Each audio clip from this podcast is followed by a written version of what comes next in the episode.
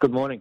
Mate, thanks for your time as always. You've got uh, a handful of rides out there at Warwick Farm today. You kick off in race one, horse number seven, Triple Black for Gary Portelli. Just having a look at the, the run of this horse on debut, looked like she sort of got run off her feet a little bit at Wyong on debut. The 1400 metres looks like it'll suit her. Yeah, definitely. Uh, I think that's the the big plus is the 1400 metres. She's drawn a nice gate, so she get a perfect run in transit. But I think the 1400 will make a big difference. Mm. What about Celestial Spirit in race number two? I just spoke to to um, Adrian. Um, what were your thoughts on that horse's run last time out? I did, I thought it was not too bad. I just think now that she's an older mare, just taking a little bit longer to get her fit. So um, she got a little bit keen in the middle stages last start. Um, and then that probably hasn't helped with her fitness late over the final 150. But I liked the fact that she presented to win in that mm. race, and I think she'll strip better for today's run.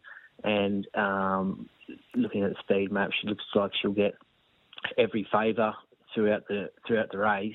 Um, so I'd like to see her put her best foot forward today. All right, and we also asked Adrian about race six, horse number seven, Vinny Spirit. You weren't on him, but he just didn't handle that heavy ground. It was late in the day, and that had rain throughout the afternoon. He'll be better back on a better surface. You think? Yeah, definitely makes a big difference getting back to a um, better track. Um, his runs prior to that had been consistent off a long spell, so like the other one, um, he's had those couple of runs now, and he'll be a lot fitter. 1400, good run down the back. Um, I'd like to sort of bowl him along and, and then use the, speed through the middle stages to, to try and win his race. Okay, and in the last, you're riding Swaysive Race 7, horse number 4 for Bjorn Baker's first up for five months. Had a couple of trials. I think it's your first sit on him. Any feedback on that horse?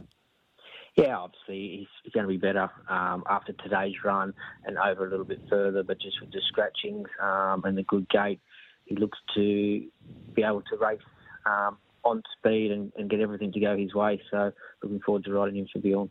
And looking ahead to, to Saturday, of course, you're riding Storm Boy in the two-year-old Magic Millions Classic. What's your record in the millions overall, Adrian? Have you had um, Adam? Have you had many goes overall in it?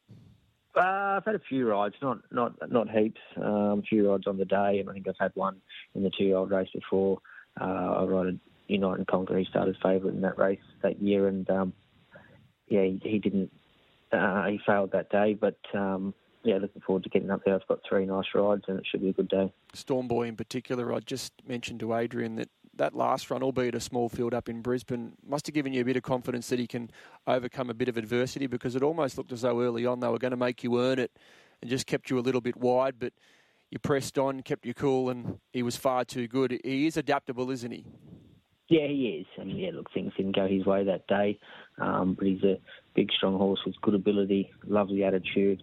Um, and obviously, I was the best horse in the race that day, so I just had to ride my own horse. Um, I was very confident he was always going to win, but obviously, I wasn't planning things to go the way they did. Mm. But um, a lot of merit to his win that day to to overcome those little difficulties and, and still run very good time, a couple of tenths outside the class record. Um, very pleased with the way he went that day and he's worked well since.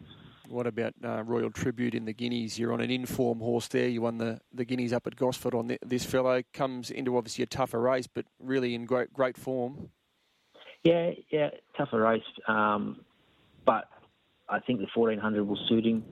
Um, he's obviously raced in stronger company previously and handled himself well. So I think, um, although it is a little bit tougher race, I think it's a perfect race for him. I'm really looking forward to riding him over the 1400. I think it will suit him suiting um, the way he's been going this preparation.